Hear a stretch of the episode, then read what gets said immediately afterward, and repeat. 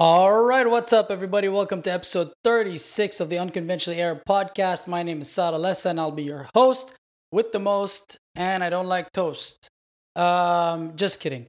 In any case, today's episode, I want to talk to you guys about something called edutainment, which is education and entertainment and the power of storytelling and why it's the most effective way to emit a message or transmit a message to someone. Um, not emit, transmit a message. Um, and I want to tell you guys a quick story that happened to me today. So today I bumped into one of my favorite comics that's alive. Uh, unfortunately, not many comics that are alive are my favorites. Um, but I did. I was leaving jujitsu class, and as I was driving, I saw Kumail Nanjiani walking with his wife, and I was starstruck. I'm not usually starstruck, but I was because I've always had this vision that one day I'll open for him, do something with him. I really like watching his stand-up clips, and you know, I just love the message that he represents, especially being you know a Pakistani Muslim living in America. Um, you know, and if you watch The Big Sick, it was a great story about following your dreams and you know being true to yourself and your and who you really are, not what society expects of you or what your parents want from you. And I'm not saying in any way that you shouldn't be considerate of your parents' feelings, but you always have to be true to yourself and make sure that by saying um, yes to the world, you're not saying no to yourself, and vice versa.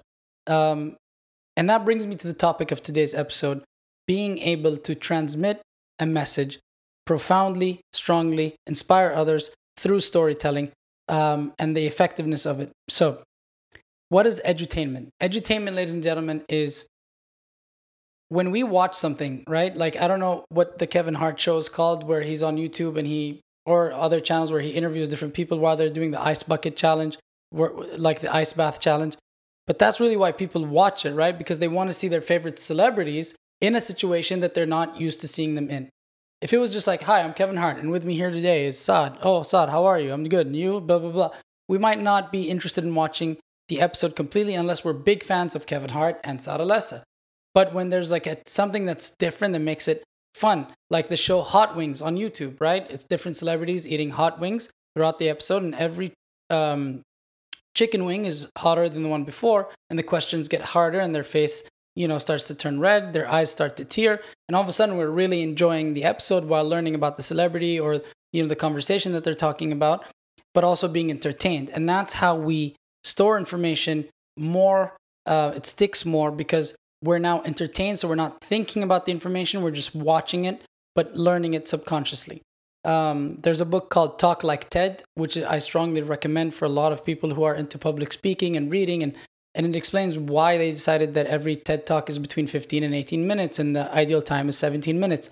And in it, they talk about now I don't know if that's true. So if any of you guys are firefighters listening to this podcast or watching it, they talk about how after every mission, firefighters come back to the station, gather in a circle, and talk about what happened today. And I remember vividly, I think they used an example about this firefighter that went to this house and there's a fire and there's a kitten behind the door.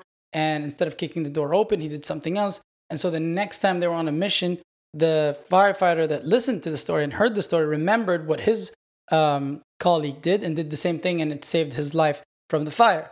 Moral of the story, ladies and gentlemen, is we tend to learn lessons and learn things more when we're entertained by the story and the people that are telling the story. Um, if you look at every religion, right, whether it's like the Bible or uh, the Quran, there's a lot of storytelling elements in it, right? Different prophets, what happened to them, the messengers. And there's always a lesson in there that is being taught to us that we're supposed to learn from.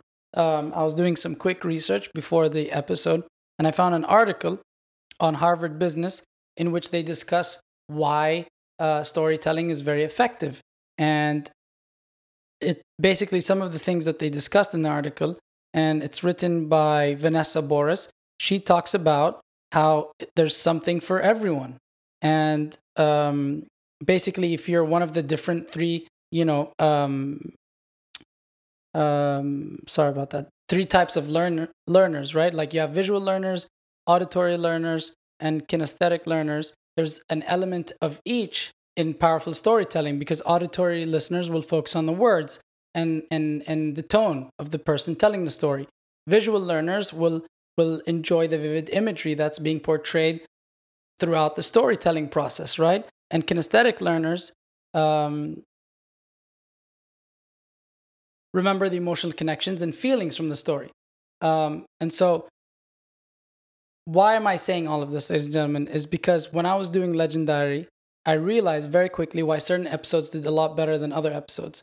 Even though there are lessons and stories for us all and everything, by approaching it through an entertainment perspective, where the person listening to the story, watching the video, reading the article is being able to enjoy themselves through the process, these stories tend to stick more, right?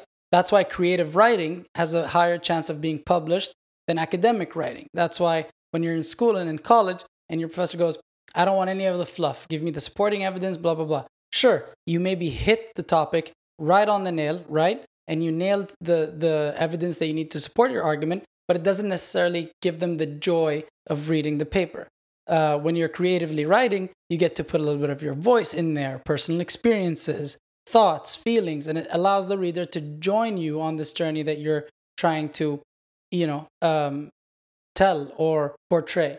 Um, so yeah, whatever it is that you're doing, whether it's um, an art, whether it's work, whether it's a meeting you're going to, make sure that when you're presenting, when you're displaying your work, when you're doing what it is that you do, make sure you entertain and educate at the same time. And if you're able to get them two together at the same time and emit, you know, transmit the story powerful, uh, powerfully, sorry, you're going to be able to get your message across faster and it's going to stick and people will always remember it.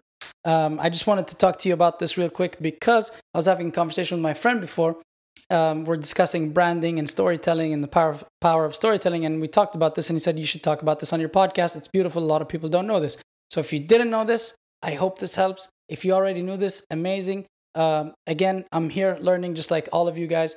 I just know that throughout my work on YouTube, even though it's not vast, um, and throughout my work in stand up comedy, the jokes that do better are the ones that carry a stronger story and uh, more emotions and different characters. And people tend to remember these jokes more than the ones that are just plain old one liners or different, you know, uh, types of jokes. So, yeah, that was today's episode, ladies and gentlemen. More of the story. Have fun and make sure you're learning while you do it. And if you want to teach someone something, make sure it's fun for them too, right? Like, no one wants to learn how to ride a bicycle by watching another kid ride a bicycle. It's more fun when you and your kid are on the bicycle or you make it a game and you're like, hey, make it to this balloon. And if you get this, you get my point. All right.